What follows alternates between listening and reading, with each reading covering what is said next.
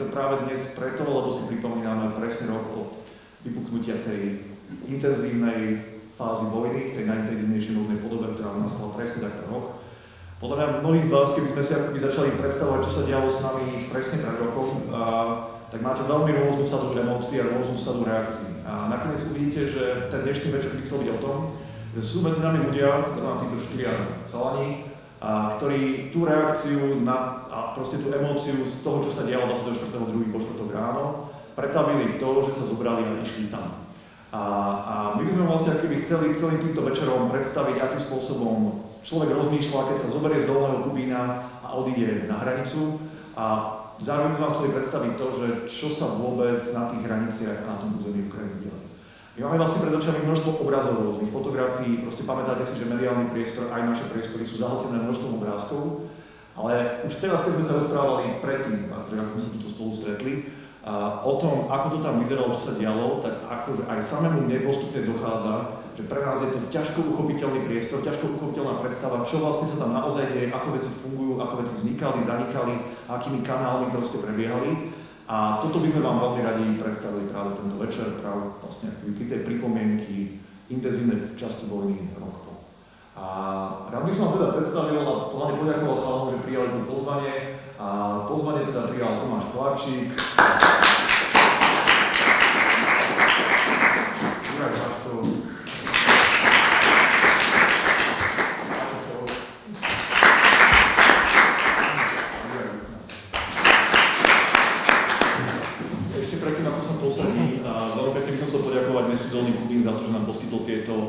priestory, ktoré slúžia úplne iným účelom a že ich môžeme takýmto spôsobom reorganizovať a používať za týmto účelom. Ďakujem Oravskému kultúrnemu stredisku v Dolnom Kubíne za to, že sa organične zastrešilo celé toto podujatie a ďakujem Adamovi Šochovi za plagát, ďakujem ostatným partnerom, ktorí proste sa na celom toto projekt nejakým spôsobom podujali. A ja už sa teraz konečne môžem posadiť. A ešte by som si rád s vami dohodol taký nejaký akože poriadok, že eh, ak by vám to nevadilo, dohodneme sa, aj keď máte pretlak nejakých akutných otázok, ktoré chcete položiť štyrom chalanom, a dohodneme sa, že si ich necháme až úplne v záverečnej časti celého tohto stretnutia, dajme tomu hodinu po a, a zatiaľ sa budeme proste ako keby rozprávať len tak medzi sebou. A áno, toto je skvelá pripomienka, prosím vás všetkých, prosím. A... Si nastavil. OK, ďakujem vám. Tak ešte raz vítajte. Ja by som to teda veľmi rád otvoril presne tým spôsobom, ako som to trošku naznačil v tom rozprávaní na začiatok. A ja, sa, ja si veľmi silne pamätám ten štvrtok, pretože ja mám pomerne komplikovaný vzťah so sociálnymi sieťami, to znamená, že ich nepoužívam. A ja som išiel učiť do školy na Katolickú univerzitu a mám veľmi veľa študentov a študentiek eh, z Ukrajiny a prišiel som do prázdnej triedy.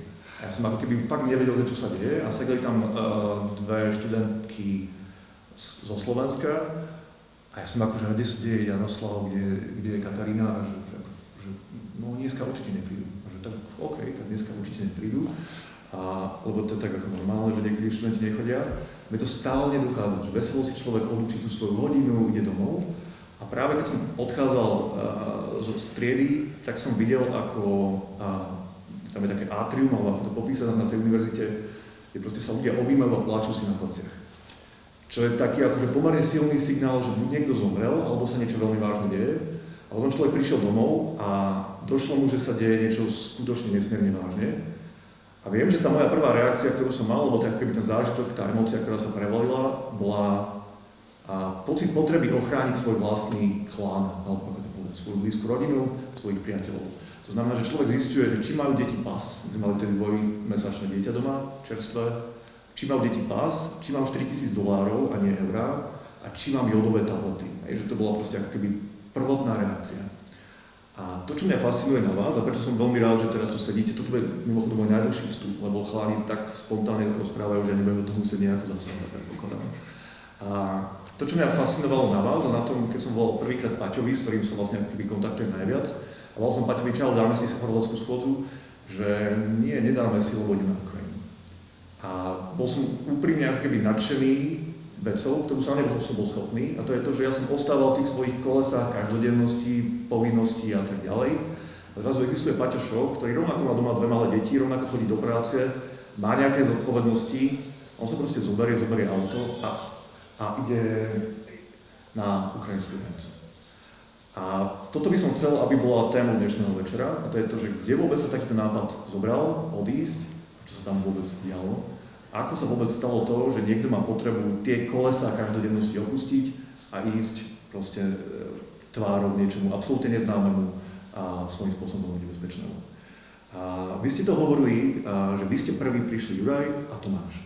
Mohli by ste nám povedať, akože teraz nám všetkým, že ako to vyzeralo vo 4. 24.2.2022, aké boli vaše reakcie a čo ste s tými reakciami spravili? No, 24. si akože, nemám to úplne také, že jasné, že asi ako ty, že máš ten zážitok. Na ten deň si nejak už nespomínam exaktne, že, že čo, ani neviem vôbec, kde som bol. A, len viem, že proste, áno, niekde zo správ prišla informácia, že teda začala vojna, ono sa to tak nejak akože to vyselo vo vzduchu, otázka už nebolo, že či, ale kedy. A tak ten človek už bol tak už trošku pripravený na to. A nevedeli sme, v akej veľkej škále to bude, hej, že to bude niečo podobné, ako to bolo vlastne 2014, hej, že nejakí zelení mužici niečo obsadia, alebo že to bude normálne, že full war, to, čo sa vlastne stalo. Takže to sme nevedeli, ale čakali sme, že niečo príde. A vlastne moja taká, taká prvá myšlienka bola, že že tam bude asi prúser veľký na, akože na hranici, že to bude zlé, že tam proste sa nie, tí ľudia sa musia si akože pohnúť, hej, že si predstavím, že keď sa stalo, že vojska zautočia niekde od východu na Slovensko, tak asi tiež sa dneme do auta, pálime všetci preč, akože väčšina si myslím, že z nás by mala túto reakciu, minimálne ženy a deti treba poslať, akože to je asi taká prvá reakcia. Takže keď si človek predstaví, že tá krajina má 40 miliónov ľudí a teraz sa proste tá obrovská masa ľudí dá do pohybu, vlastne v jeden moment, tak síce máme tú hranicu krátku s Ukrajinou a vlastne sú tam len tri hraničné prechody, ale proste môj prvý nápad bol, že to bude prúser, že to bude strašný prúser. Takže som hneď volal na hranice, na, a tam je stála služba, také číslo, že ako to tam vyzerá. Stoický kľud, úplne pohoda. Nič, pohode, riešime bez problémov priebežné čakacie doby. Ty vole, tak ešte asi nič sa nejde, že, že pohoda. No a tak s tým som vlastne zaspal, ale že na druhý deň to prečekujem ten piatok. No a medzi tým som vlastne volal chalanov, akože kamarátov známych, že ak by bolo zle, že či ideme. No že dobre, že ak bude zle, tak pôjdeme. Tak piatok ráno som zase zavolal na hranicu, bolo mi povedané, že všetko je v poriadku, nič sa nedieje, že úplne že bez, bežný deň. Ale mi to akože nedalo mi to, že, že to je kravina, že to nemôže byť akože normálne, že už aj z Polska prichádzali nejaké obrázky, už sa tvoria nejaké zápky a tak. Že ľudia proste bolo vidno aj z, z, z okolí miest, okolo Kieva, takže proste sú obrovské zápchy že proste sa to hýbe. Tak sme obvolali som vlastne Juraja, potom ešte nejakých ďalších chalanov, sme boli asi piati. Išli sme do Teska, že niečo nakúpime, nevedeli sme fakt, čo, čo nám bude treba. Tak nejaký parák sme zobrali, nejaký stán, úplne že random, hej, že koho čo napadne, že čo asi budeme robiť. Tak akože idea bola, že pôjdeme tam a budeme variť čaj. Hej, že to je taká vec, že keď je zima a niekde idete, tak ten čaj teplý je vždy taká vec, čo vás trošku akože zahreje, zastavíte sa, dáte si čaj, pokecate, idete ďalej. Akože naša taká naivná detská predstava bola taká. No, takže sme vlastne zohnali parák, kúpili sme čaje, nejaké keksíky, sladkosti, nejaký stán sme zobrali, a neviem, čo sme tam, vlastne nejaký generátor, že ak bude treba. A vydali sme sa vlastne smer, a, smer vlastne na Vyšné Nemecké. A ešte po ceste mi vlastne chalan vraví, čo som v aute, bratranec, že, že ani, ani, dopravná, že expres nehlási nejakú kolónu alebo niečo, že, že istosť tam bude čo. Tak ešte z Košic sme volali na hranice, že, že či tam je akože taký problém. A že nie, že všetko je v poriadku. Že, a, keď, a keď prídeme, že takí, že dobrovoľníci variť čaj, no však keď prídete, prídete, že akože v pohode, že, že nevieme, nevieme prečo, ale však keď prídete, prídete. Tak ešte sme boli takí, že však, že tak si tam dáme tak kde pivo, prespíme a pôjdeme nazad, že tak akože asi sme iba zbytočne akože boli overreact, hej, že vlastne sa nič nedieje. No ale tak to úplne akože nebola pravda. Že to, neviem, či sa to stalo medzi ten, v tom časom, odkedy my sme vyrazili z tých košíc, hej, to je ešte stále hodina a pol k hraniciam, ale, ale proste prišli sme tam. Ono áno, na slovenskej strane bola kvázi pokoj, hej, lebo tí všetci ľudia čakali od ukrajinskej rampy smerom po Užhorod. A tam bola v podstate kolóna pešia, no ono to je asi nejakých 5-6 km po ten prvý kruhač. No, tak tam vlastne to celé stáli ľudia. Hej. Čiže auta boli až za Užhorod, to bolo úplne, to bolo, to bolo šialené. Takže to bolo také, že, že ten moment bol iba v tom, že proste, že poďme sa pozrieť, že či, ak tam bude treba pomôcť s niečím, tak pomôžeme. No. A mysl, mysleli sme si, že, že fakt iba prídeme tam a niekomu s niečím pomôžeme, že tam už niekto príde, my sa nahlásime, že dobrý, ja som Tomáš, a s čím vám treba pomôcť. To bola naša predstava. Jasne. A teda, Juraj, ty si išiel rovnako s Tomášom, tak úplne prvého. No ja som, ja som akože, Tomáš ma informoval cez deň, že volá na hranicu, že nič sa nedie. Tak ja som povedal tak, a vieš čo, že ako ja tiež som mal doma dve deti, manželku v rizikové, rizikové, rizikové čakala tretie. A hovorím si, že neviem, či tam budem užitočný, nejdem, ale ja som bol od rána, ako prišli tie správy, že Rusi napadli Ukrajinu, ja som taký nervózny, ja som bol úplne, ja som chodil ako pes, ja som nemohol nič spraviť. Ja som bol úplne nulový v robote, to som bol nulový ešte mesiac. A, a večer sme sedeli doma, mali sme návštevu a, a možno 10 ľudí a v krbe horelo, všetko super jedlo. A ja som zavolal manželku vedľa do izby a že počuj, ja som ja tu nemôžem ostať, ja musím ísť na tú krajinu s Tomášom, aj keď sa tam asi nič nedie. A tak som ti zavolal, vy ste už boli si na pumpe alebo niekde, tak sa otočili po mňa. Som si hodil spacák do auta išli sme a, a dobre, že sme šli. Takže u mňa to bola taká nervozita nahromadená, že som trebal čo si robiť. Ty si, Paťo, išiel potom nejako, keby, o nejakú obdobie neskôr, hovoril, že po víkende? Hej, ja som si počkal ja som nemohol som fungovať vôbec, ja som už ráno, ako som sa zobudil, či som si čítal tie prvé správy, ja si pamätám, že ja som vtedy sa zobudil okolo 5 ráno a som otvoril ten mobil a teraz som si prečítal tie prvé správy, tak ja som už nič iné nerobil, iba volal so známymi ohľadom vojny a, a sledoval to dianie, čo sa tam deje a hľadal miesta, kde sa dá pomôcť. A všade som nachádzal to, že nikde nikoho netreba, že sa treba prihlásiť na tie dané miesta, tak som sa prihlásil úplne všade, kde sa len dalo a iba som čakal. Čakal som vlastne až do toho 28., kedy, uh, kedy sme sa rozhodli s bratom, že tam teda ideme a že keď nič, tak aspoň 2-3 dní tam pomôžeme s tým teplým čajom a potom sa uvidí, čo ďalej. A ty si z tejto skupiny najposlednejší na hranici. To bolo s tebou? No, ja som sa dozvedel o vojne na, v Južnej Amerike. Sme tam boli na vlastne plánovanej dovolenke a keď uh, vlastne vypukla vojna, tak sme akurát vtedy sledovali kompletne všetky internetové portály, aby sme vedeli, či sa vôbec dostaneme domov, lebo hrozilo v podstate, že sa uzavrie vzdušný priestor. No a sledoval som to skrz Tomáša, ako oni šli na tú hranicu a hneď ako ja som aj vlastne písal aj, aj Paťovi, čo bol ešte s nimi, takže že hneď ako sa vrátim, že chcem ísť akože pomôcť a keď som sa vlastne vrátil, tak sme aj s Jurajom toto riešili aj s Tomášom. A prišiel jeden deň, síce to už bolo trošku neskôr, ale prišiel Tomáš, telefonál Tomáša, že v útorok o 4. ideme na hranice. Neviem, čo budeme robiť, ale pôjdeme. Takže to bol taký môj. On tam už potom začali trošku fungovať veci, už potom. Tak my sme tam, vlastne sme sa dali dokopy za organizácia sa že Kuchári bez hraníc, my tým pánom asi, že sme ten čaj dali dobre, tak, tak sme dostali na starosť kuchyňu. Tak tam už nabehla nejaká rotačka, takže sme boli tak nastavení a ja som v podstate tam išla služba na mňa, tak som bola Jurajovi, že, že ideme variť guláš a, a, a párky a hodogy. Takže síce obidva nekuchári, ale vystravovali sme tam že peknú rotu ľudí, no, takže, takže preto sme tam sa potom ocitli a vlastne sme boli poslední kuchári, čo tam varili, potom nás odtiaľ vyhodili. Vydali doslova. Pod nás odtiaľ vydali. Hej. A dôvodom bolo čo? Ale že štát to ide zabezpečiť, akože oni to budú robiť. Takže, že nás už není treba. Akože to bolo povedané, že to, že to jedlo oni dostanú v Michalovciach. To bolo tak akože vtipná, a, taký vtipný argument, že tí ľudia dostanú jedlo v Michalovciach. Neviem, či si tam niekto bol, akože on to je asi 60 km, čo sa zdá nie je ďaleko.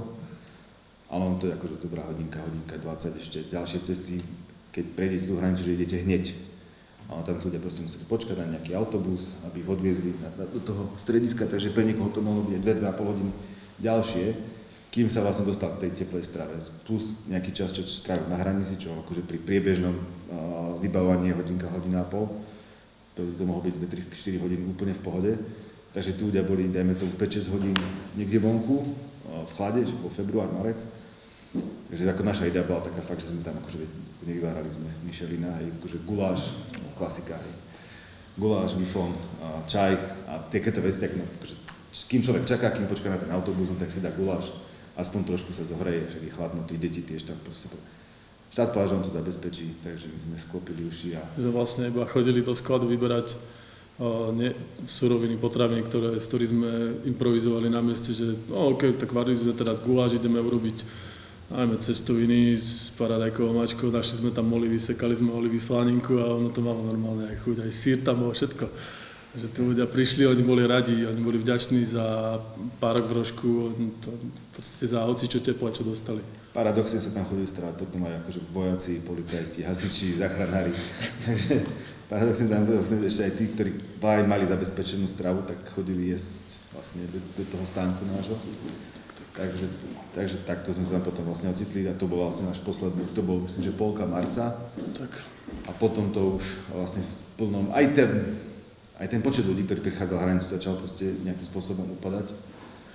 A myslím, že teraz, keď som tam bol naposledy, tak je tam síce nejaký stánok o, nejakej organizácie medzinárodnej, ale už vlastne asi tam nejaký, akože nejak nárazovo, už je teraz väčší presun ľudí vlastne späť denne, ako na Slovensku. Takže, takže dajme to už momentálne kľudné.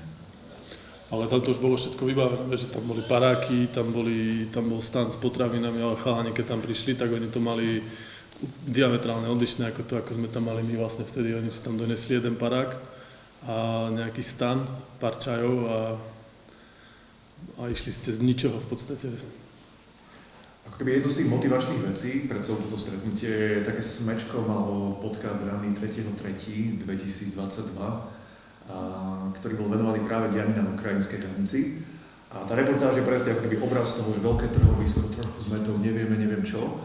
A tá pani redaktorka, ktoré meno si ja teraz nepamätám, to krásne popísala. A potom zrazu prišlo 5 chlapcov z Kubína a urobili toto, toto, toto. To ako keby to bolo jeden z tých motivačných celých momentov celého tomuto stretnutia. Možno sa ešte, ak sa dá chvíľku ešte rozprávať o týchto prvých, uh, nechcem povedať, že pankárských časoch toho prvého ako keby náporu a, a tých prvých vašich reakcií, že ja si úplne neviem predstaviť, že čo to znamená, že ja sa rozhodnem variť si guláš a že idem si do skladu po nejaké zásoby. Akože, že to si akože, ja si to vymyslím, niekto mi to zorganizuje, ja si to musím premyslieť, kto sú tí ľudia, ktorých obvolám, odkiaľ mám kľúče od skladu, že aká, ako vôbec funguje ako infraštruktúra v týchto prvých podmienkach, keď tam hovoríte, že ešte akože štát moc nebol, nebol tomu zabezpečené, že presne, že ako vyzerá tá infraštruktúra diania v, tej, v týchto prvých časoch. No, ono toto asi nebol najväčší problém. Tam, neviem, či si to spomínate, ale tam uh, ten piatok večer, alebo aj uh, noc z piatka na sobotu, tak, tak už, bolo už sa rozchýlilo po Slovensku, že treba pomôcť. To znamená, že do Vyšného Nemeckého chaoticky prichádzali auta, dodávky, osobné auta, veľké auta, vykladali tovar kdekoľvek popri ceste. Potom sa niekto našiel, kto povedal, že musíme to niekde ozbrať, tak vznikol sklad na fare však, kde ste to všetko navozili a jednoducho bol to akože obrovský chaos. A to nebolo ako keby to varenie najväčší problém na začiatok. Najväčší problém bol ten, že zrazu sa otvorila hranica a, a začali prúdiť tí ľudia. Prichádzali ženy s deťmi a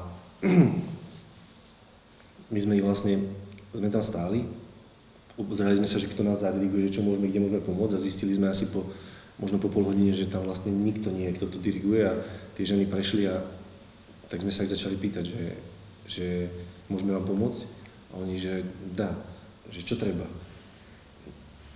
Pokričili plecami a, a to v jednom momente začali chodiť akože desiatky naraz.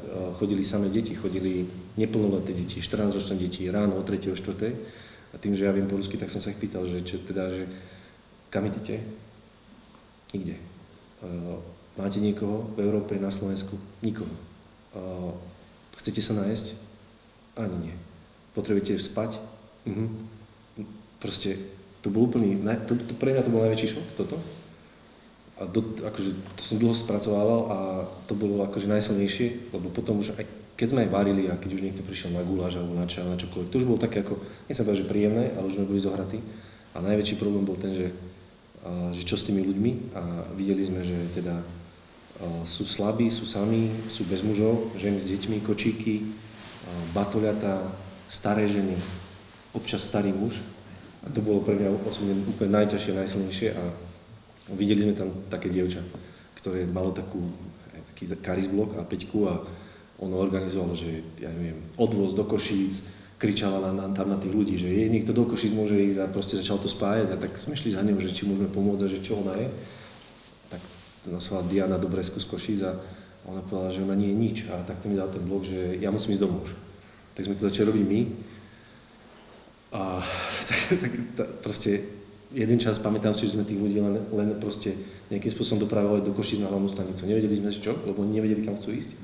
A my sme zavedeli, že proste v Košiciach väčšia stanica, teplo, jedlo. A potom sme tam spôsobili problém, že v Košiciach bolo strašne veľa ľudí, hlásili, že stanica je plná, ale už tam boli štátni policajti, mestskí policajti a boli nutení to riešiť. Najhoršie to bolo v tej zime bez lavičiek na zemi však, na, na prechode. Už keď boli na stanici, už to bolo lepšie. Už tam bola nemocnica. A potom sme začali robiť improvizované zoznamy. A napísali sme na Facebook, že potrebujeme odvoz z hraníc, kdekoľvek do, na Slovensko, do Polska, do Čiech, perfektné reakcie, ako množstvo ľudí písalo, tak na štvorku mena, telefónne číslo, kde, kde je ochotný zaviesť.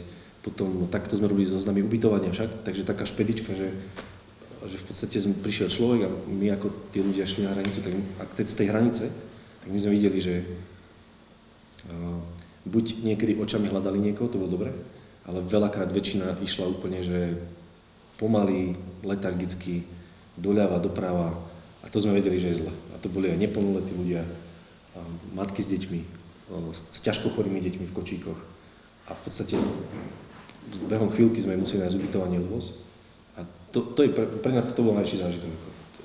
Ako, naj, najsilnejší, nie pozitívny, ale najsilnejší. A, a asi sa tam stalo aj strašne veľa zlých vecí podľa mňa, lebo to sa nedalo ustrážiť. A v podstate, keď sme tam prišli, bolo asi 10 alebo 11 hodín večer, potom sme šli na obecný úrad, tam starosta ešte nebol, a on bol ešte preč vtedy, ale nás poslali, že máme ísť na hranice, tak sme tam došli za nejakým vedúcim smeny alebo niečo, tak on povedal, že tu môžete zaparkovať. Proste zaparkovali a vyšli sme z auta a teraz a čo? Tak presne sme si počkali, ako sme sa začali vlastne také akože samoučenie, že tí ľudia idú odtiaľ tam, tam ich niekto čaká, kto ich to čaká, nevieme. Môžu tam stať, nemôžu, tak my si tu ideme urobiť oheň no tu oheň nesmiete robiť, lebo tu proste neviem čo, tak môžeme si urobiť oheň tam, tam si už môžete urobiť oheň. A proste celé to bolo také na pankáča, tak tu prvá hodina bola fakt tak, že ideme sa učiť asi, že my, že čo ideme robiť a potom sme vlastne už sme si tak sadli, to si tak pamätám a presne sme, že Paťo, ty máš cestovku, tak ty budeš robiť dopravu, hej. Juro, ty vieš po rusky, ty budeš prvý kontakt s tými ľuďmi.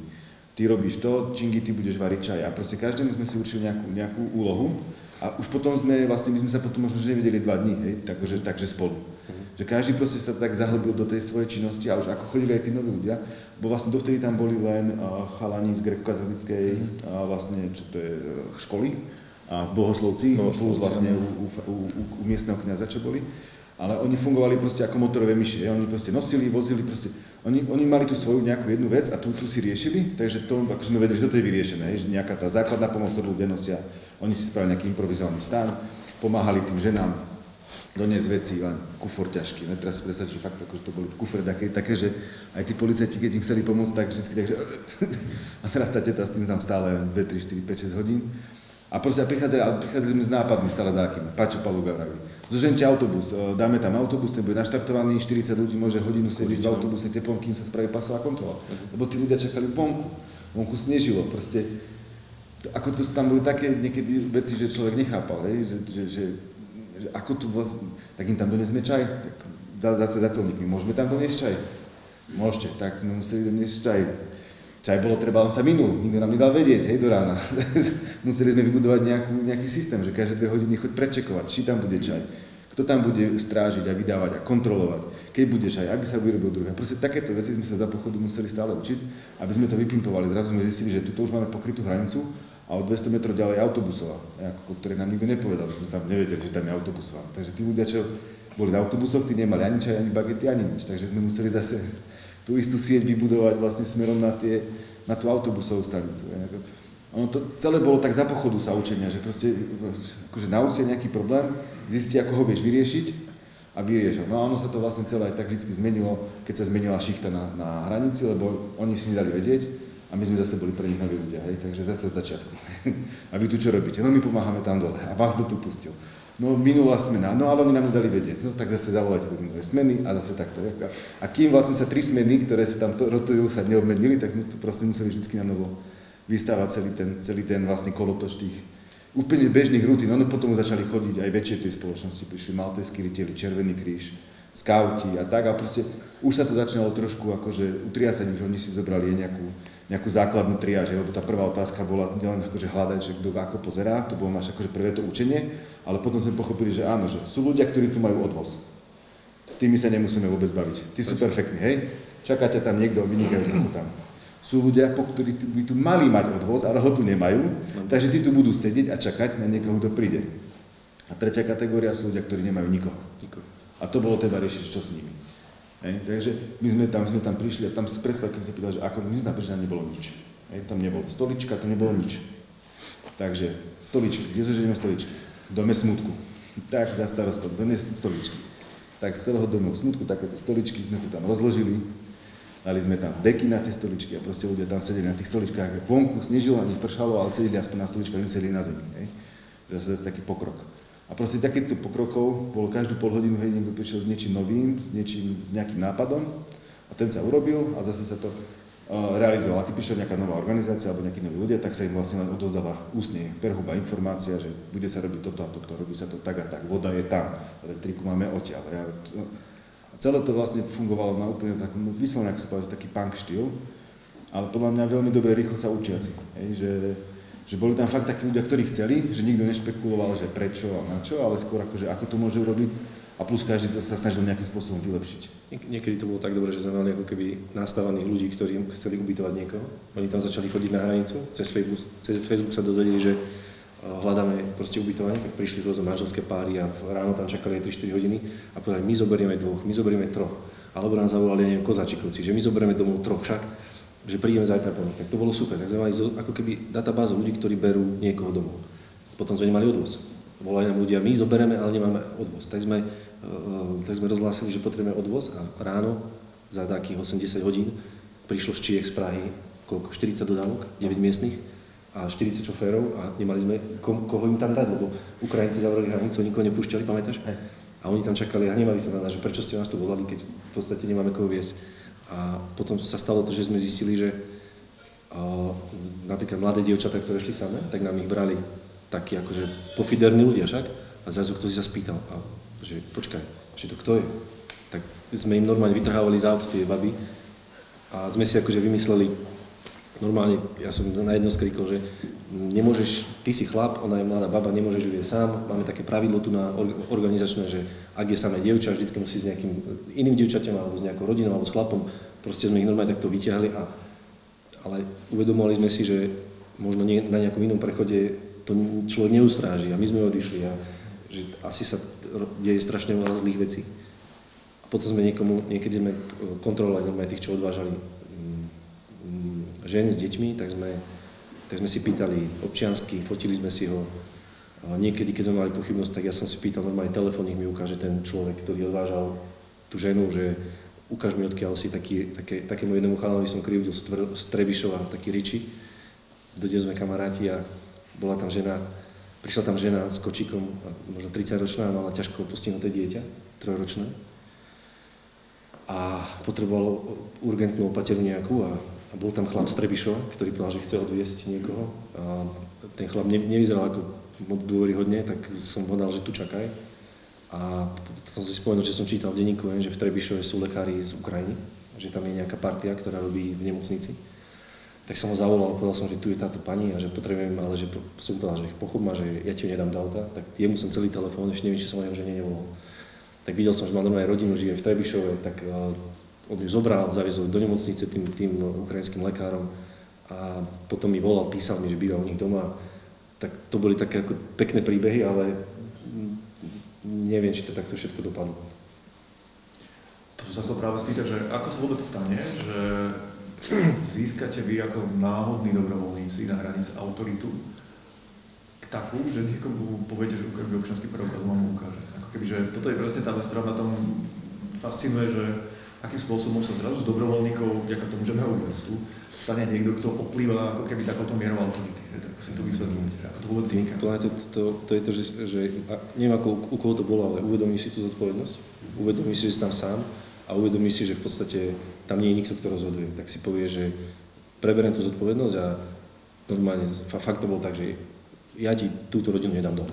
Alebo proste počkaj tu, keď ešte príde nejaký chlap alebo nejaká iná partia, dáme sa dokopy a vtedy môže odviesť. Lebo tak, asi z tej zodpovednosti, že si nútený konať a že potrebuješ rozhodnúť a nemôžeš čakať na niekoho, tak proste rozhodneš. Že sme tam, keď sme tam prišli, tak bola bežná taxa nejakých 100-200 dolárov Košice, taxikári všade, tak, tí boli prví, to som, nikto z dobrovoľníkov sa nechytil, akože tam boli hneď.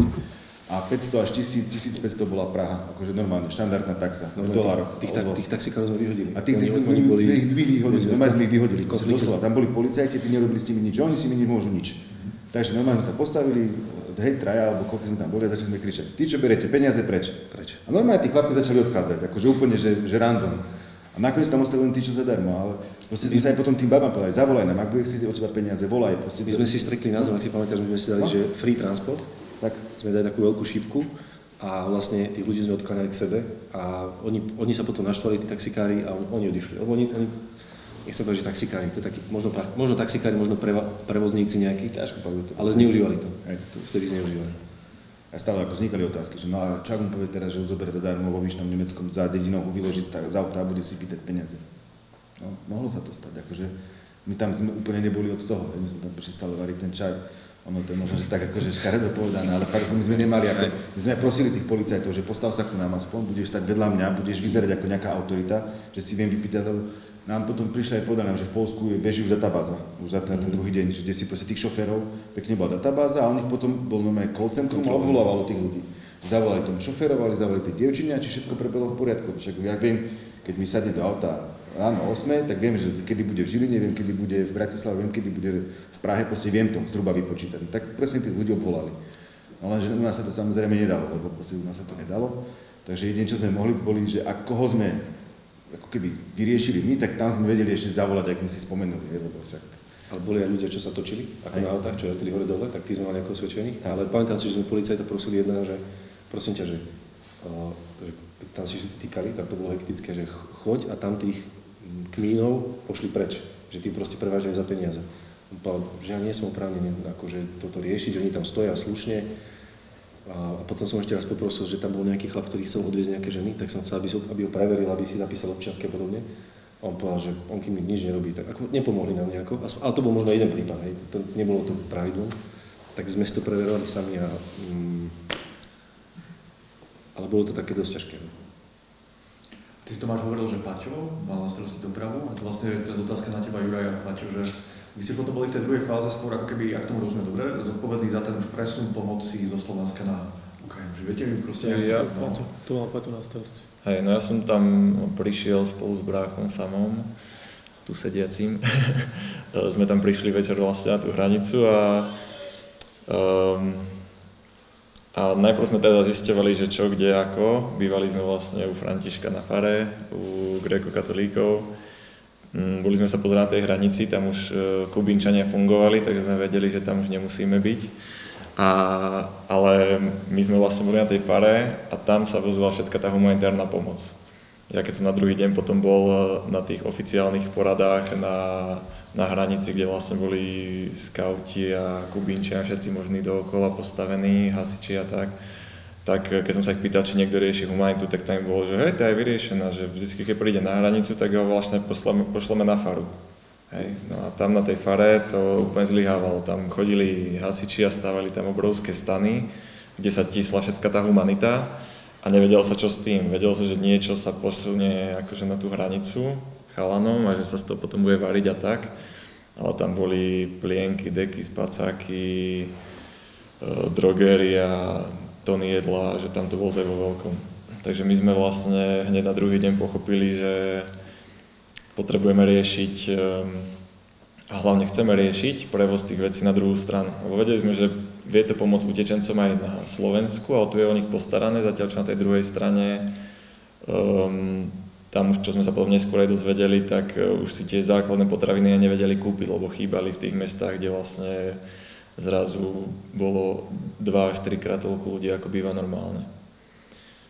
Takže na druhý deň sme uh, od rána začali zisťovať, ako sa kde dostať. Eh, Vždycky nám bol pridelené, že sme mali tiež variť čaj, ako správny kubinčan.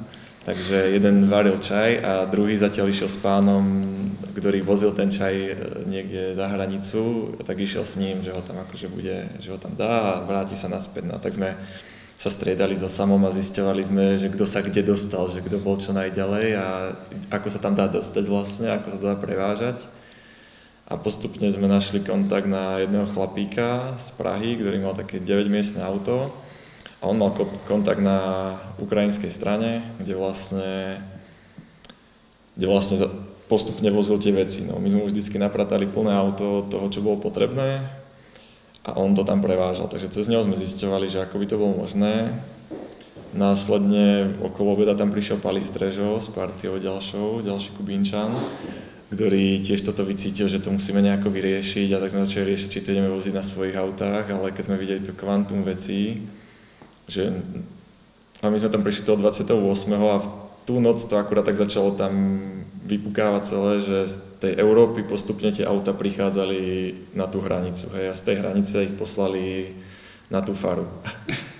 A vlastne tam my sme, my sme tam prišli s tým, že akože tam ozaj budeme rozdávať nejaké to jedlo, ale my sme reálne proste do nejakej druhej, tretej v noci iba vykladali auta, ktoré proste tam prichádzali. A tam sme proste sme tam boli traja, štyria ľudia, hej. Bol tam uh, Ferko, ktorý už uh, mal toho dosť tých dní predtým a, a on tam vlastne celé dní vykladal, vykladal a plnil tie stany a nevedel, že čo s tým. No a tým pádom sme zistili, že my budeme potrebovať niečo väčšie ako iba nejaké obyčajné auto. A takže sme začali riešiť nejaké kamióny, a našťastie sa nám podarilo nájsť super kontakty priamo v Vyšnom Nemeckom. Bol jeden chalanisko, ktorý poznal veľa kamionistov a zároveň vedel, ako to chodí na hranici a hlavne mal kontakt na druhej strane na adventistov, ktorí tam mali e, obrovitánsky kostol, ktorý, ktorý bol ešte rozostávaný, čo bola veľká výhoda, lebo tam nemal lavice, čiže to bolo iba obrovský sklad. Takže začali sme cez neho riešiť tieto kamióny a postupne to vlastne posielať na druhú stranu. Čo to znamená riešiť kamión, aby si to vedel predstaviť, že proste, že vidíš chlapa, na, ktorý má kamión a oslovíš, alebo sa to Nie, tak tam sa tak všetci nejako stretali, vieš, to bola výhoda, že to bola fara, takže každý mal kontakt na každého. Takže ono toto išlo viac menej také samé, že, že my sme proste, že zháňame kamión, vieš, a teraz to tam povieš na tej fare, a zrazu o tom vie už celé vyšné nemecké, že čo ty vlastne sáňaš. A takže nebolo to ani tak zložité to zohnať, ale mali sme naozaj šťastie na to, že akých ľudí sme našli na toto všetko, lebo aj tie kontakty, ktoré oni mali, tak boli také, že tie kamiony išli jednoducho cez hranicu. Všetky ostatné chodili na skenery, naše chodili proste napriamo cez hranicu, takže my sme dokázali rýchlo tie kamiony otáčať. Boli tam dôchodcovia ukrajinskí, ktorí mali vek na to, aby mohli uh, prejsť cez hranicu a vrátiť sa s tým kamionom potom vyloženým zase naspäť, hej. Takže, takže toto bolo také, no. Uh, že v podstate jednoduché. Potom pre nás vystala tá ďalšia otázka, keď sme už konečne vyprázdnili celú tú faru a celý ten dvor, tak už všetci boli spokojní, že super kľud, ale no, my sme mali tie kamiony a vedeli sme, že tej pomoci je všade dookola veľa, takže my sme si, my sme si sadli do auta každý a obehali sme všetky fary po okolí a, a našli sme chalanov, ktorí mali dodávky a povedali sme, tak začneme to zvážať všetko naspäť zase na tú faru. Tam si urobíme centrálne skladisko a keď príde ten kamión, tak potom to už iba rýchlo nahádžeme dovnútra. Takže to sme tam nikoho moc nepotešili týmto rozhodnutím, ale bolo to také najrýchlejšie rozhodnutie, ako, ako naplniť ten kamión, aby kamión nemusel chodiť po farách jednotlivo a zbierať po troškách. No. Okay. A Juraj, ty si vlastne prišiel, ak to rozumiem dobre, po dvoch týždňoch potom? To boli dva, tri týždne po začiatku už. Ja vedel si, že tam sú už Kubinčania, čo sa tam dialo? Že?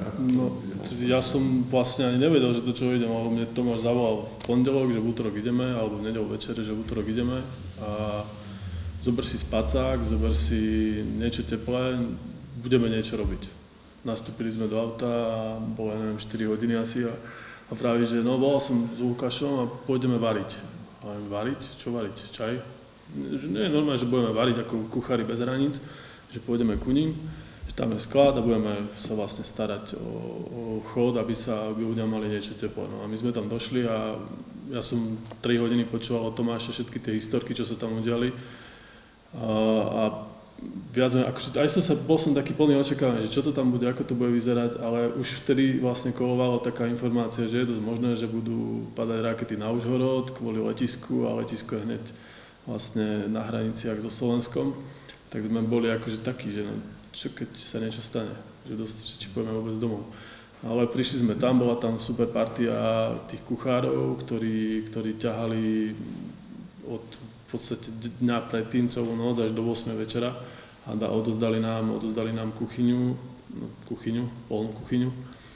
A začali sme, začali sme vytvárať, e, teda dovydávať jedlá, ktoré boli a začali sme rozmýšľať, čo ideme, tak sme si boli pozrieť skladík, urobili sme, viac menej sme si nachystali, že čo sa bude variť a našli sme, našli sme tam dve bedničky párok a za večer sme vydali cez 200 hotdogov a tak možno 400-500 porcií a to bolo akože mali, na, to nebolo, že ľudia nechodili ani moc. No a potom ráno v podstate sme fungovali, my sme aj nespali a však tam bolo teplo, tak sme nespali a ráno začali chodiť ľudia už akože na raňajky, začali chodiť noví ľudia, tí, čo tam boli v tých humanitárnych stanoch, čo tam spali, tak tí začali chodiť na raňajky. Tak sme začali robiť nejaké nátierky, oni nechápali, že majú na výber zo 4 druhov nátierok, ale také, že sme si robili vajíčkové, sme tam varili 60 vajec v, v takom vandli, to nikto nechápal učili sme čistiť, tak to si chytil, nejako si to tam očistil a fungovalo to. Ale no bolo to, no celú noc si mal pri, pri pulte niekoho, kto prišiel úplne ozimený s dieťaťom na rukách a človek, ktorý, ktorý je zvyknutý na to svoje teplo domova, že si v kúde, prídeš o 10, ja neviem, o 10 domov, pozrie si telku, tak tí ľudia prišli o tretej v noci matka, jedno decko za ruku, druhé igelitka tretie decko mala nejako prichytené o seba a proste uslzená, ona akože bojovala, deti deti boli umrčané a tie nevedeli, čo sa deje, tak samozrejme my sme mali ako správni kubičania, sme mali okrem čaju ešte cukríky.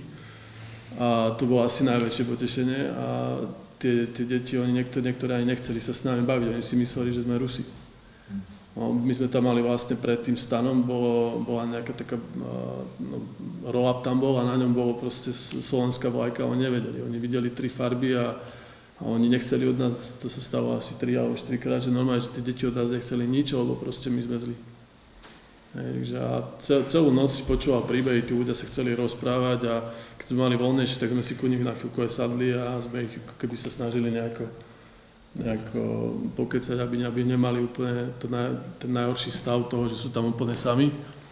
Ale no v podstate nevedel som vôbec, do čoho idem a potiahli sme celú noc, celý deň.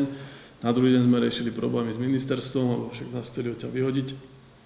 A to bol, to bol v podstate taký, taký boj autorit, tej ich autority štátnej a tej našej takej, čo sme chceli niečo urobiť. A to, čo aj chalani vraveli, že prečo, prečo tí ľudia mali rešpekt voči ním, tak to bolo preto, lebo chalani, ani, ani my sme vtedy, ani chalani na začiatku nerozmýšľali nad tým, že ako sa niečo nedá, ale ako chcú pomôcť. Čiže tá prírodzená autorita, čo šla z nich, tak tí taxikári nemali šancu, aby povedali niečo, že nie, neukážem ti občansky alebo niečo, lebo vedeli, že proste chalani by to nejak, buď by ich poslali preč, alebo by dostali tú informáciu. Dostali. Keď si hral s tými cukríkmi, a to bol tiež to, že vral, že sa človek učil za pochodu, tak to bol taký jeden tiež momentov, keď sme tam už rozložili tie stoličky a tí ľudia sa tak posadali. A som na, také cukríky som si našiel. A to bol taký pekný moment, že tí ľudia nič nechceli, oni fakt, akože oni tu už iba sedia, čakajú, niečo bude dobré, ani čaj si nič, ale ten cukrík alebo ten bonbon, kúsok čokolády, to vždycky úplne to bolo, na tých starých ľuďoch vidno, ako úplne im tie oči tak zasvietili, aspoň na tú chvíľku, jak, jak dostal do úst ten cukrík, tak potom sme to už tak rotovali, že vždycky, že choď s cukríkmi, každého sme zobrali, tu máš, zober a obehni tých ľudí. A on to vždycky tak tých ľudí na chvíľku tak zastavilo, trošku si podsmúvali, akože ten cukor si dostali do tela, že proste trošku tej energie a tak. Takže to bolo veľmi vždy také, no tak potom presne že musíme vždy tým deckám niečo sladké, lebo to, oni presne sú umrčané, tí rodičia sú nervózni, proste celé také, taká zlá atmosféra a proste ide o to, že sadni si, daj si niečo teplé, deti si dajú niečo sladké a proste, že skúdnite sa na 15-20 minút, lebo oni, tí ľudia, akože ja to chápem, oni niekedy boli veľmi aj iracionálni, ja, akože, on tu nemá signál, on bude platiť veľa účtov, no, telefonovať si. Kto tebe bude z Ukrajiny posielať účet za telefón, akože Oni boli najprv nastavení tak možno za 2 za 3 dní nazad. Akože fakt tie prvé momenty tí ľudia si nevedeli možno presne, lebo niektorí už sa ani nemali kam vrátiť, to možno aj nevedeli. Ja som tam mal taký jeden rozhovor s jednou dievčinou, ona akurát uh, FaceTimeovala s rodinou a vybuchla raketa akože v pozadí, jej, že to bolo také, že zrazu, že wow, že ticho, že šum. A nevedeli sme, čo sa deje. A, a potom si to presne človek uvedomí, že, že oni stále ešte dúfali, že sa vrátia. Možno nie, niektorí, že niektorí sa isto aj vrátili, ale aj kopec takých, čo sa už nemalo kam vrátiť, že oni proste odišli a s tou jednou táškou toho mal a to je možno, že aj všetko, čo mal. My sme, ja som sa tam dohádal s jednou colničkou, keď mi začala rozprávať, že nemôžem zobrať veci tej rodine, lebo to ešte nie je predslané. Hej. A akože tu chcete predstaviť, akože pani ide s troma deťmi a s jednou taškou. Keby tam mala aj narvaté cigarety iba, keby len, alebo ja neviem, samopalitri, no tak ich predá a uživí tie deti, akože o čom sa ideme baviť teraz, hej, že, doteraz vám tu pendlovali proste pašeráci non-stop hore dole a teraz idem akože tu na vybíjať na nejaké matke ráno 6, akože vtedy som strašne nevypednil. Tak akože, OK, pochopili to. Takže my sme tam, ako to som povedal, že, že, že stále sa človek učil, že stále zistil, že čo, čo bude, čo nebude, ako to ide, ako to nejde, presne, že zistil, zavolal, ten ťa pustí, tak sa to dá, ešte dve hodiny má tento službu, takže môžeme to otočiť, potom sa to zmení, musíme ísť zase a proste toto bolo non-stop, takéto učenie. A ja keď som tam prišiel, o tej o večere do tak ešte vám, že manželka má, že nie, že pôjdeš na, na Ukrajinu. Nemám ani pas, ako by som sa dostal na Ukrajinu. Hej pol hodina, bum, som bol v Užhorode. Akože, ty máš auto, poď. Hej? Ale ja nemám ani pas, nevadí, poď. A auto sa nahádzalo vecami a to si tam bola tam šora ľudí, obrovská, tak som proste vyťahol, tu je tam stali, takže proste balené bagety a všetko, čo človek mal, tak im to porozdával z toho auta a naspäť, naložiť auto. A vlastne som takto kýmital celú noc, hej, a ráno o 6 som šiel už úplne akože, jak doma, hej, keď si povie, a zrazu rampa zlažená, že čo je, že kde idete, no však tu idem zaniesť bagety, ako, ale však nemáte pás ísť. A sa vymenila sa služba, tak zase, no, áno, viem. No, že, že toto bolo také, že, že to učenie, stále sa človek musel učiť, učiť a riešiť tie nové veci. A keď ich aj už si myslel, že ich má zvládnuté, tak prišla nejaká vyššia moc a musel zase hľadať nejakú novú školinku, novú cestu, proste niečo nové, že, že tam bolo stále aj, aj čo. A proste bol človek z taký vyčerpaný potom po chvíli, lebo už keď mal pocit, že niečo funguje, tak sa to zosypala potom Česká rada, musel, musel na novo zase vybudovať celý ten, celý ten mikro nejaký svet, a, ktorý, ktorý tam potom fungoval. Vlastne jeden večer sa stalo potom to, že zrazu, oni tak robili v takých návaloch, tí ľudia chodili. Ja neviem, 4-5 hodín chodili ľudia, potom sa to zavrelo. Zase chodili ľudia zavrelo. Bolo možno, že hodinu, dve v noci, že neprešiel ani človek, už, sme, už, a už chodili šumy, že niečo sa stalo, niečo je zlé. Tak lebo však to sa ako prvé sa roz, rozchýri vždy nejaká blbosť. A zrazu, ale to bolo normálne, ako cudzí svet. Ako ja to poviem, možno hnusne, ale normálne zrazu, že stovky až tisíce Černochov, Arabov, ako ste úplne že iných ľudí, ako sme čakali. Hej? Že človek vždy čakal, že tie ženy s deťmi a zrazu proste mladí ľudia, akože všetci nastratí, nervózni, lebo tie matky s deťmi boli také pokorné, tak akože zväčša málo kto zahondral, hej, lebo však, hej, to je taká pokora.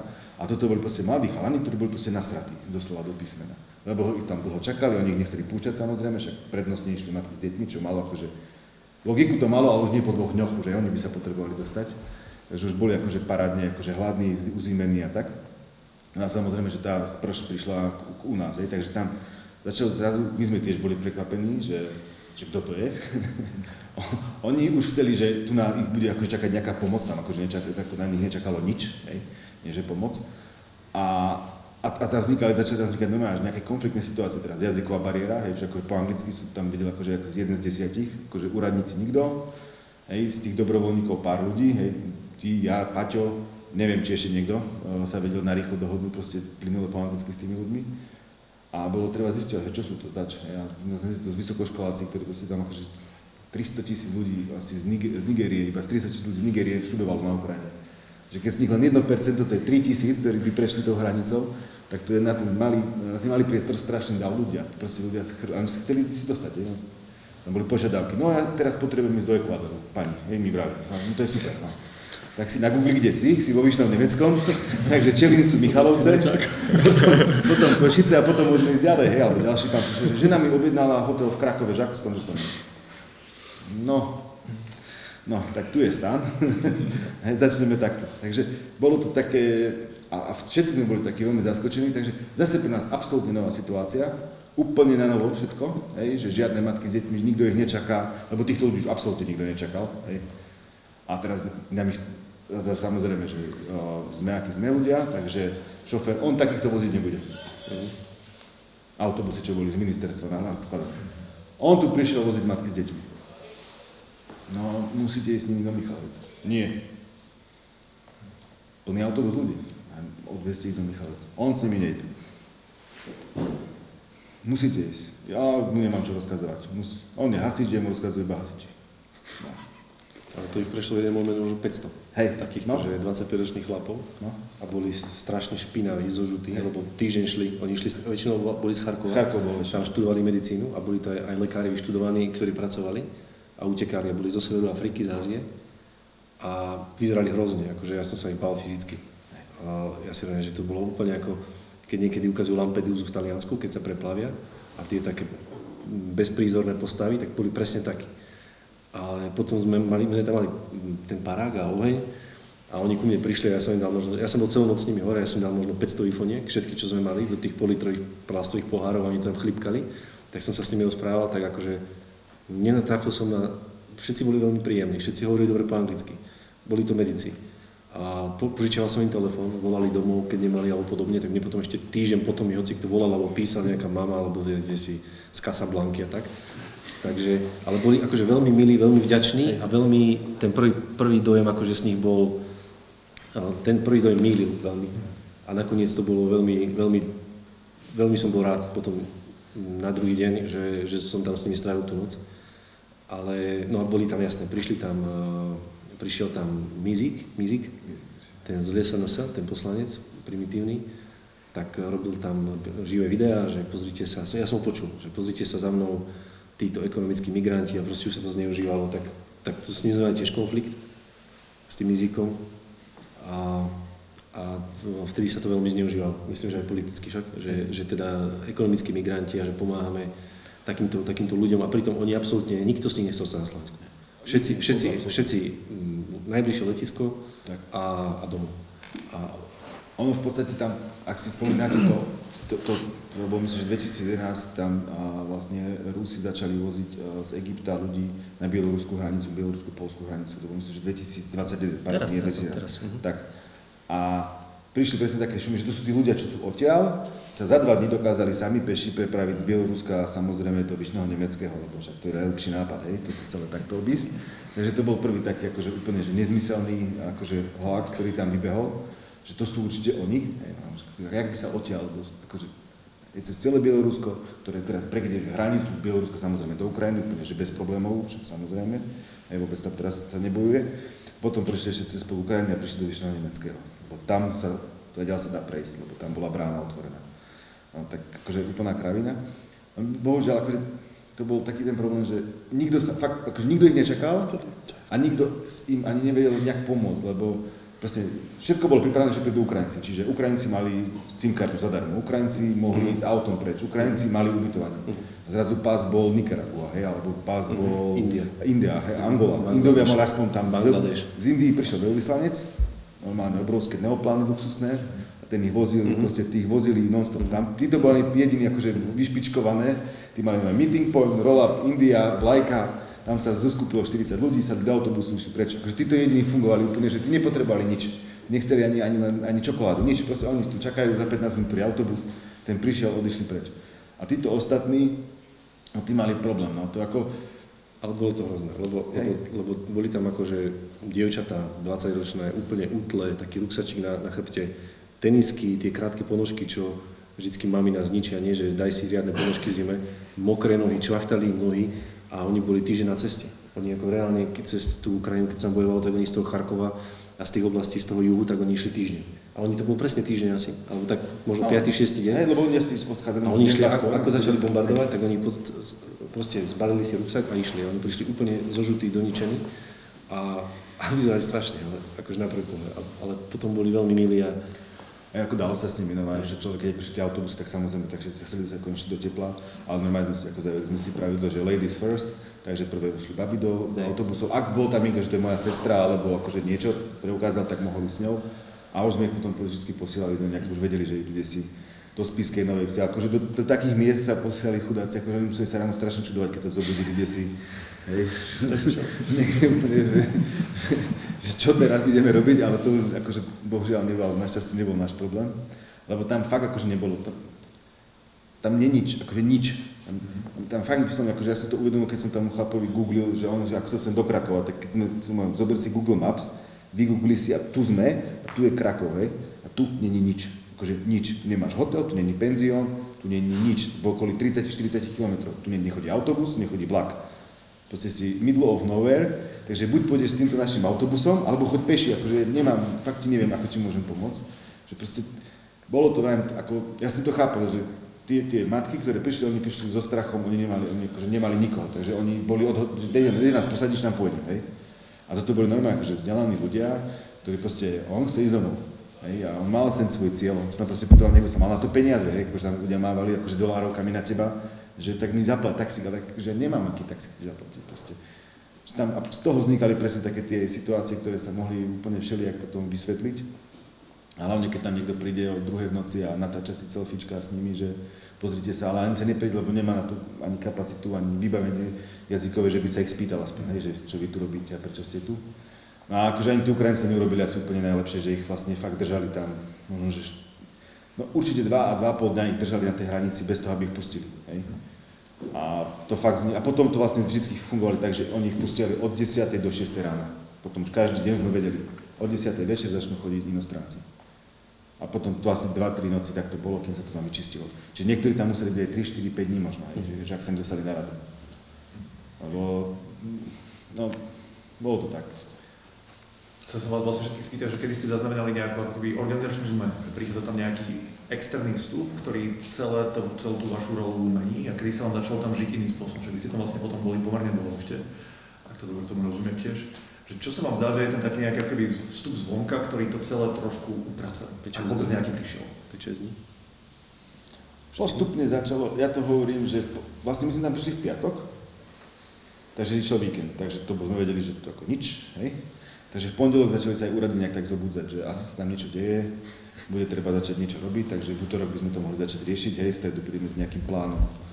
A, tak, a presne asi aj tak to bolo, hej, že boli tam chalani aj z okresného úradu, pán Sema, ktorý fungoval hneď od prvého dňa, akože od toho piatok a snažil sa, len fakt akože nemal komu zavolať, lebo akože mu nikto nedvíhal telefón, lebo všetci už boli mimo. Takže bolo to vždy o individualitách, že nebolo to o tom, že, že nejaká inštitúcia funguje. Hej, že bolo to, že ak bol napomocný šéf uh, smeny na hranici, tak šlo všetko ľahko. Ak bol taký, že sa mu nechcelo, tak to šlo ťažšie. Že, že on nemal, nebol tam, neexistoval tam, že generálny príkaz teraz, že robte to takto. Alebo ja neviem, že je tam, ja neviem, vymyslím si, bude tam človek v ohrození, niekto z, z tej neziskovky, tak čo on povie, to bude sveté, že podľa neho sa zariadte.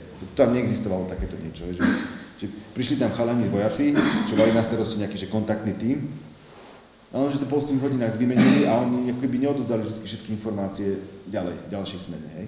Potom keď prišli za ďalšiu rotačku za 3-4 dní, tak oni sa tiež čudovali, že sa to všetko zmenilo.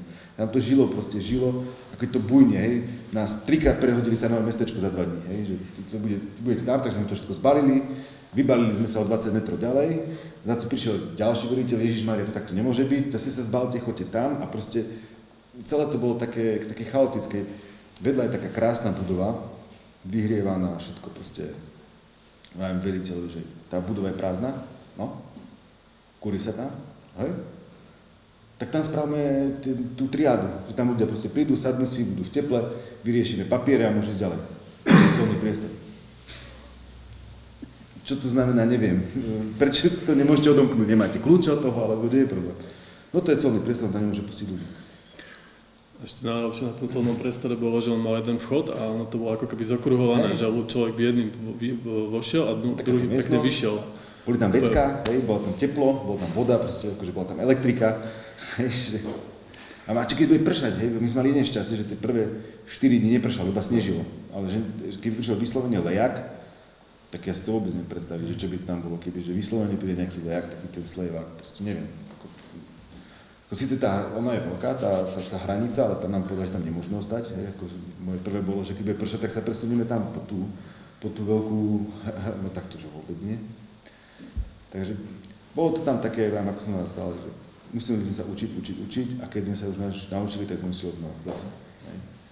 A myslím, že aj po dvoch týždňoch, keď sme tam prišli, tak stále tam niektoré veci už fungovali perfektne, napríklad tá triáž, že už tí ľudí vedeli zatriediť, už to, už to mali presne, už dostávali aj nejaké, že má nakreslené, že tí, čo máte niekoho, idete modrou líniou, tí, čo nemáte nikoho, pôjdete červenou líniou, tam sa o vás bude niekto starať. Toto už tam akože fungovalo, ale stále napríklad nebolo zabezpečené, ešte tá strava, ešte tam nebolo zabezpečené poriadne bývanie pre tých ľudí, akože ty keď sa pýtal, že kľúče od skladu, tak mi to prišlo smiešne, lebo sklad, pod skladom si predstav plachtu pod ktorou je to všetko, hej, ktorú si nadvihneš a tam si to vybereš, hej, uh-huh. taký nedokonalý vojenský stan.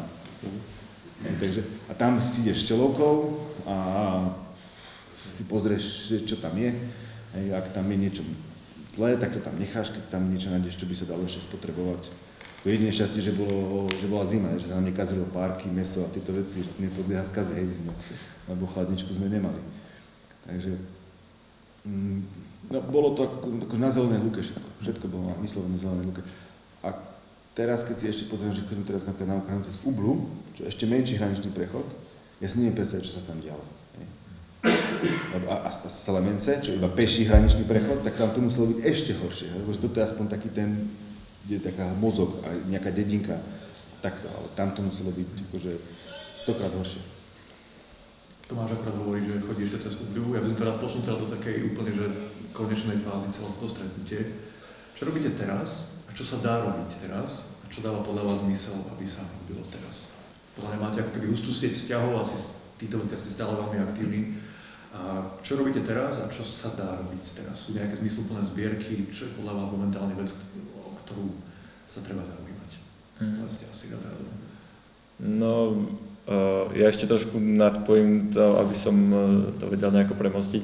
My sme to vlastne potom e, tej pomoci prichádzalo až toľko, že sme to potrebovali vlastne rozšíriť do väčšieho, takže my sme sa postupne z toho vyšného nemeckého museli presunúť do Sobranec, kde sme našli sklad, kde nám ponúkli priestor pod kostolom, kde sa mohli triediť veci a ten sklad bol veľký, kde bola desta, paleťák a všetko toto a tam sa už riešili ozaj, že chodili kamión za kamiónom, sa tam striedali a už to nejako fungovalo. Zároveň sme cítili veľkú podporu a hlavne tu ľudí z Oravy a z ktorí nám posielali financie na, tú, na tie pohonné hmoty a na, a na celé to fungovanie, aby sa sklad zaplatil, aby sa všetky tie lepiace pásky a krabice zaplatili a podobne. Takže my sme to potom takto rozšírili, to bola tá organizačná zmena, ktorá tam nejako nastala. Uh, tam, vtedy, tam sme si vtedy uvedomili, že je to ozaj veľké v tom, že že mne už e, začali volať ľudia z ministerstva vnútra, že vy viete voziť veci na druhú stranu a my, že no hej, ako ja som bol taký trošku zaskočený. Poradca predsedu vlády sa chcel so mnou stretnúť a tak, aj taký obyčajný chalan z Kubína, tak som sa musel tváriť uh, dôležité a mať na sebe nejakú tú vestu a nejakú vysačku, aby to pôsobilo, že niekde patrím. Uh, Takže postupne to, že celá Európa, mne potom volali ľudia z Ukrajiny, volali mi ľudia z Nemecka, že absolútne neviem, odkiaľ mňa mali číslo, ale iba, že zajtra ti tam prídeme s kamiónom a dobre, dovezieme autobus a tak. Uh, no a my sme vlastne takto fungovali také 3-4 týždne a potom sme to postupne prenechali chalanom z, z Česka, Koridor UA sa to volá. A vlastne ja som s nimi spojený doteraz a cez nich riešime presun humanity na druhú stranu. Takže, um, takže oni robia aj také, že majú vlastný kamión a vozia veľké veci, vozia brikety mm, v tonách a podobne, ale tiež vozia tak, že sa kúpi nejaké terénne auto, ktoré potrebujú na druhej strane a to naplníme nejakými potrebnými vecami a to sa tam vezie, takže oni tak chodia raz, dvakrát do mesiaca niektorí až priamo na front toho Donecka. Takže takto sa dá asi z mojej strany. Takže zavolá ti, keď treba.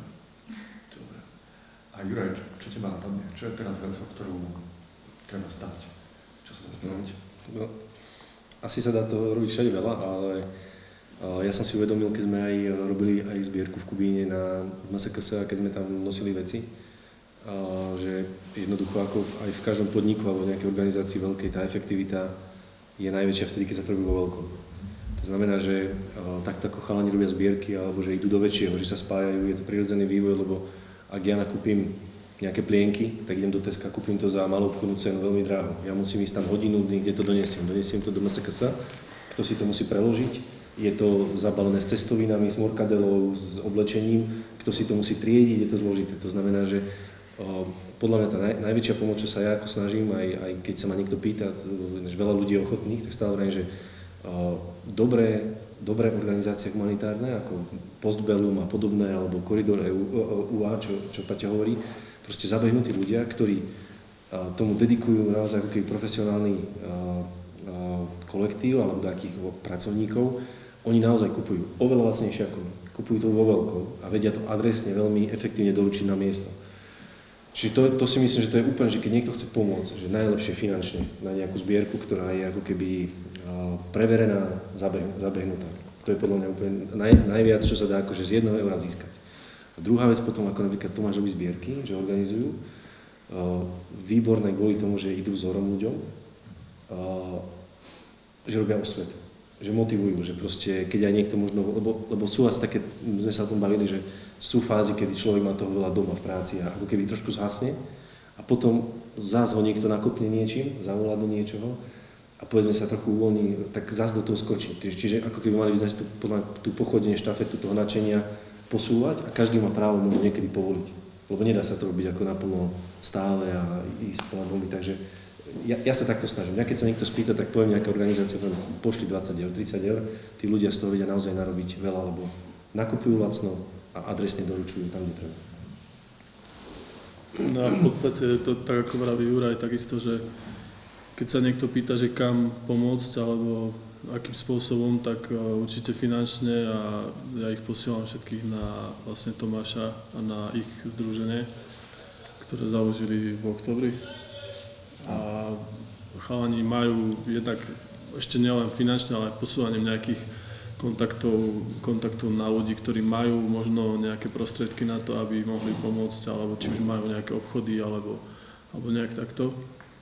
A vlastne oni už potom dokážu dať tú, tú pomoc úplne adresne a vedia, čo, pretože Tomáš tam má, oni tam majú svoje spojky, ktoré presne vedia, čo im treba, čo im chýba a, a nejakým takýmto spôsobom zásobovať.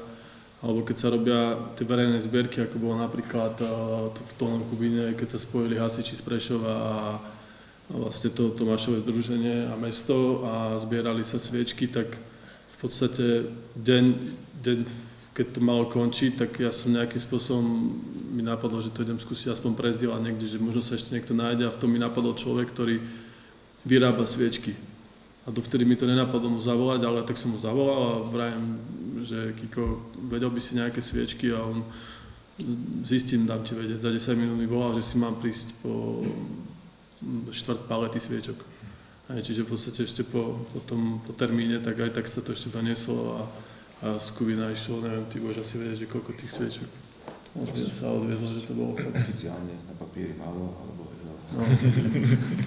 že asi takým spôsobom, hlavne tá osveta, aby, aby sa to nejakým spôsobom dostávalo do medzi ľudí, že sa dá pomôcť. A vrajem 10 eur k 10 eurám a ono sa to nazbiera, čím viac ľudí prispieje aj takom v podstate malou časťkou, tak z toho vznikne pekný balík a dá sa pomôcť. A Tomáš, čo by si povedal? No, to kombinácia presne týchto vecí, ako keď povieš 10 eur, tak som to cestou sem počítal. Že keby sme každý Slovak dal 10 eur každý mesiac, tak to je akože dobrý balík peniazí už. To už 50 miliónov za mesiac, vojna 11 mesiacov. Toto by sa už dalo akože vyfungovať aj v takom väčšom meste, ako je Charkov alebo Cherson. A, čiže ono sa zdá, že málo ľudia dávajú, ale keď dá málo veľa ľudí, tak z toho aj tak vedia urobiť veľa. A potom je presne dôležité, ako aj Jurek povedal, že tie organizácie, ktoré sa tomu venujú, a my možno v menšom, ale asi rozmýšľajú rovnako ako my. Nemyslím si, že vymýšľame vodu, takže, alebo koleso teda. Že nakupujeme presne lacnejšie, snažíme sa oslovať dodávateľov, proste zháňame možnosti, ako, ako veci získať, proste za čo najmenej peniazy, najviac materiálu. Proste niečo kúpime za regulér, ale vybavíme si, ja neviem, poškodené, poškodený tovar, to nám dajte gratis. alebo kúpim teraz paletu tohto a dajte mi túto paletu gratis. A proste takýmto spôsobom obvolávame proste tie firmy. A tí, tí, čo sú naklonení pomáhať, tak aj tí, tie firmy akože s tým nemajú začať problém a vidia, že to nie je akože úplne zadarmo, s čím takedy akože je problém aj daňový, hej, akože to, akože to je úplne, že právne sa o tom baviť, že niečo niekomu dať firma, by ako mu len tak dala, Není to vždy akože, dobre, nejaké menšie firmy si to vedia ale akože v Horbachu to nehrozí, hej, tam musí byť nejaký postup, prečo by mali dať niečo zadarmo, ale tak dali nám teraz 7 palit krmiva pre zvieratá zadarmo. Takže dá sa to, ale to, to, to je naša robota, alebo to je robota tých organizácií. Že to, oni vedia najlepšie, fakt majú vychodené tie chodničky, majú vyšlapané tie cesty, majú tie telefonáty, vedia komu zavolať. Čiže keď sa bavíme o pomoci pomoci, tak si myslím, že finančná pomoc vybraným neziskovkám alebo tým, tým organizáciám, ktoré si viete overiť, viete pozrieť, kde chodia, čo robia, ako robia, viete tam zavolať, že kde to skončí, tak, tak to je fajn. Ale myslím si, že ešte viac ako toto je osveta, že nebáť sa proste povedať, nebáť sa uh, proste postaviť sa na stranu uh, aj tej Ukrajiny, nebáť sa proste povedať, že, že, že, že kde je agresor, nebáť sa povedať, že čo je zlé, proste sa toho nebáť, lebo Najhoršie je taká tá mlčiacá väčšina, hej, že ona potom bude prekričaná. Ona síce nás je, ja stále verím, že nás je drvivo viac ako tej druhej, lebo nás nepočuť. To je celý problém. Že my sme takí, ako že sa v tej našej slušnosti a v tej našej takej dobrote a nemáme dôvod sa vadiť, hádať, kričať po sebe. Nevieme to, alebo nechceme to robiť. Oni sú v tom lepšie, tam nás vždy akože prekričia, prevalcujú. Ale nesmieme sa proste, nesmieme sa toho báť. Proste musíme, musíme sa postaviť nejakým spôsobom na odpor a sa bijeme za dobrú vec, že nerobíme nič zlé. Ne, nechceme ani nič zlé, proste normálne chceme, aby, aby sme sa, a tak ako sa my máme dobre, tak chceme sa, aby druhý mali dobre, že, že prečo by sme tým Ukrajincom, alebo niekomu, to je jedno komu, nedopriali sa mať dobre a, a my sa máme, vieme, ako to je, keď patríme na západný svet. Táto krajina patrila kedysi aj na východný svet. Hej, a vieme to porovnávať. Ako, máme to empiricky zistené keď, keby ste sa bavili s nejakým Rakúšanom Nemcom, oni nevedia, čo to je nezamestnanosť, oni nevedia, čo to je chudoba tak, ako tu bola v 90. rokoch, oni to nepoznajú, proste, oni, to, oni tú empirickú skúsenosť nemajú. Oni nevedia, čo to je 30% nezamestnanosť v regióne. Proste, oni si nevedia predstaviť, aká chudoba je v Chersone, aká tam bola, než aká tam je teraz. Oni to proste ne, ne, nevedia. To, to, to, dve generácie, tri generácie to nezažili, tých ľudí. Takže oni to už, my to máme, tak my, my môžeme byť ten prostredník medzi tým západným svetom a tým východným svetom. My môžeme byť tí, ktorým to vysvetlí, ale my musíme, my musíme byť tiež empatickí. Nesmieme zabudnúť, čo tu bolo pred 20-30 rokmi. Ako náhle prijete do, na, cez hranicu, tak sa ocitnete za kamenom 1982 zhruba, akože vyslovene úplne nezateplené domy, staré také budovy, latrinka vonku, presne ako ja si pamätám dvor starej mamy, hej, pred 30-40 rokmi. Takže oni tiež prejdú tým vývojom a teraz im to niekto chce ten vývoj ako keby zobrať, tak prečo by sme my nemali byť tí, čo sa im, ako ten taký ten brat alebo vzor alebo niekto, ukázať im, áno, máme sa dobre, máme sa dobre vďaka tomu, že sme sa dali smerom na západ, tak aj vy sa môžete mať, bohužiaľ, niekto vám to chce prekaziť, tak im pomôžeme. A pomôcť vieme iba tak, že Možno, kto má možnosti vie finančne, kto má vie nejakým časom, ale čo vieme, všetci urobia, neste nás to nič, že sa proste za nich postavíme. Že sa proste postavíme v tom svojom mikrosvete a povieme si svoj názor. A vieme ho zdokladať, akože to sú také akože banality, veď dobre, koľko ľudí odišlo na východ, koľko na západ. Hej? Ako, takéto úplne, že to sú tak mikro, mikroskopické veci, uh, ako, ako menia ten smer, hej? Ako, ako proste sa, sa, sa, sa ten dôvody vojny, však na začiatku bola trojdňová operácia, to si pamätáme všetci, hej, to už trvá rok. Hej. Mali tam byť nejaké chemické labáky, už nie sú. Už je tam zrazu NATO. A to, tam, ako proste, a to sú furt nejaké nové, argumenty sú veľmi ľahké na tú protistranu. Len ich treba stále dookola, ja viem, že to je nuda, že to proste ľudí nebaví a proste nechcú chodiť do tých sporov, ale asi sa to inakšie nedá. Akože je grom ľudí, ktoré nepresvedčíte, ale určite je veľa ľudí vo vašom okolí, ktoré iba počúvajú a keď od nás nepočujú tú našu, keby našu, tú pravdu alebo ten, tento pohľad, tak budú iba naslúchať ten, ktorý počujú, no, ale počujú iba ten, ktorý kričí. Tak, tak si asi myslím, že to je jediný, keď iný nepočuť. Hej.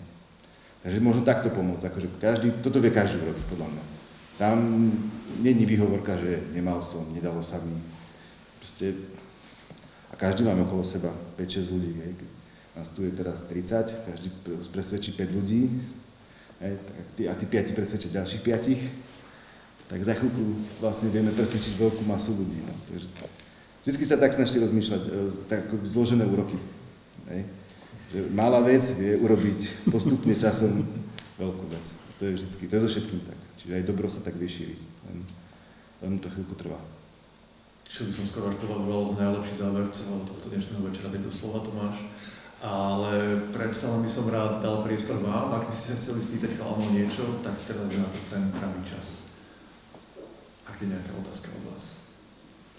Mňa by zaujímalo, je to taká zvláštna otázka, taká možno nie že intimná, ale ako ste, ako Jure spomínal, že ste vlastne tak vstupovali do mňa psychologov, keď ste sa aj s nimi rozprávali s tými ľuďmi, aj ste ich vypočúvali, ich príbehy, či ste na to nepotrebovali, keď ste prišli na Slovensko do psychologického, alebo ste to brali tak, ako to vyšlo.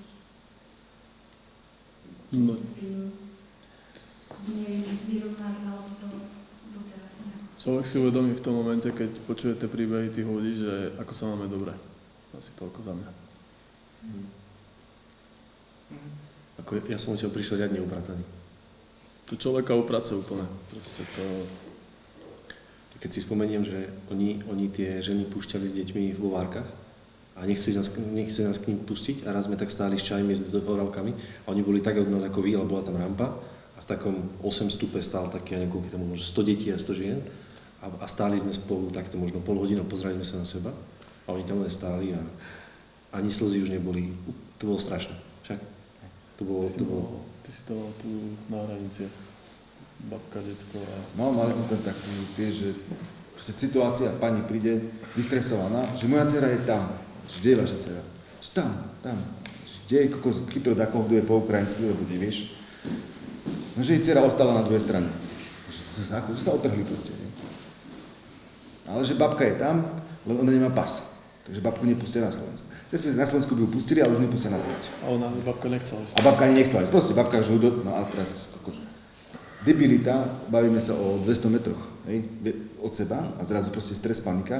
Do toho samozrejme prišiel minister, takže hranica uzavretá a nepúšťajú nikoho. No, vysvetlite tej pani, že musí počkať hodinu na svoju dceru, ktorá je na tej druhej strane, kým sa skončí vizita. Hej. A, a podľa mňa my sme sa tam akože, boli sme ten nárazník, tak ako si spomínala, možno bez stýkača, ale myslím si, že my tým, že sme tam išli s tým, že, že nás sa to vlastne netýka. Akože, chvála Bohu, hej, že my sme sa vrátili domov, oni nie, veľa z tých ľudí. My sme mali kde prespať, čiže naša dobrovoľná my sme sa rozhodli ísť vonku a ne- nespať dva dní, alebo prespať v zime, alebo ne, nejesť 2-3 dní, alebo proste, to bolo naše slobodné rozhodnutie, takže to asi to trošku inakšie sme vnímali, to, to celé. Hej, že tí ľudia boli o to ťažšie na tom, že to nebolo ich rozhodnutie, ich niekto vyhnal z domu a museli. My, ja, ja som sa mohol otočiť na Peťa a ísť preč, hej, keby mi bola zima, akože nikto mňa. Takže asi my sme sa týmto vedeli tak obrniť, že sme nepo, Takú mobilnosť. Hej, mali sme takú, ved- vedel si, že vieš odísť odtiaľ, vždycky. Proste dneska mi je zle, idem preč. Hej, nepotreboval som, keď už som cítil, že je zle, môžem odísť. Tí- ľudia nemohli, takže asi toto bolo aj pre nás taký, proste si tam dobrovoľne, takže tak, čo, nám, sa nič nedialo, hej. My sme si to všetko dobrovoľne sami vybrali, takže sme sa nemali komu stiažovať, že, čo, že mi je zima od nôh, alebo čo, tak si si mal zobrať lepšie ponožky, to je celé. Ja som zase snažil tak, eh, že celý ten deň sme vlastne iba okolo tých kamionov a že, že chcel som tak vždycky sa vcítiť do tých ľudí, že čo vlastne oni tam prežívajú a často som eh, po večeroch chodieval voziť ľudí do Košíc a tak, keď mi zostal čas, už potom neskôr. Eh, alebo že sme chvíľu pomáhali na hranici, pom, keď som zase išiel do Užhorodu, tak eh, my vtedy tam tí gréko-katolíckí kniazy hovorili, že oni ma zavezú cez hranicu. Ja viem, že nie, že ja to chcem si vystať, že bola noc, už som vedel, že vtedy nikto nepríde nám s kamiónom alebo čo, a tak som sa postavil do, toho, do tej fronty a, a čakal som tam, mal som cukríkov nabratých so sebou a tešil sa na ten moment, kedy prejdem do toho územia, kde nemôže byť nikto vlastne a že sa do toho dostanem a tam teraz hodiny stáli tie matky s deťmi a ja som ich tam obiehal a, a vlastne som všetkých iba púšťal pred seba, lebo mi to bolo také hlúpe, že sa ešte kvázi tam zdržiavam. Um, tak potom pre mňa bolo náročné sa potom zase začleniť nejako do života tu. Že som sa tu vrátil a zrazu zase zarábam peniaze a, a kolobeh ide dookola, hej, ale že, že ten zmysel života tu na nejako som postrádal taký, že no, priputalo ma to tak tej Ukrajine preto doteraz akože som taký v tom, že chcem pomôcť. No.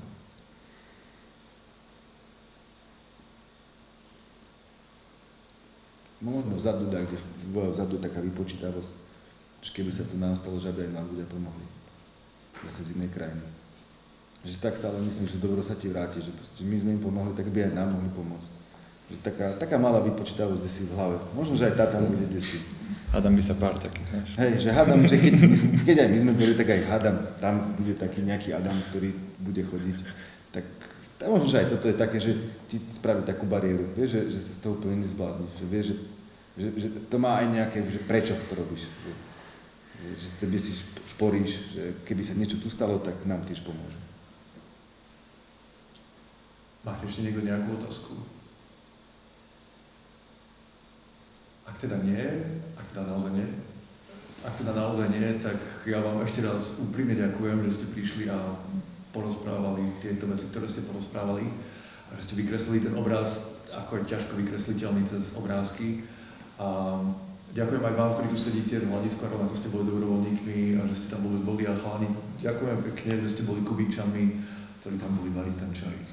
A ďakujem vám všetkým, že ste prišli a vidíme sa hádam pri trošku príjemnejších témach a lepších.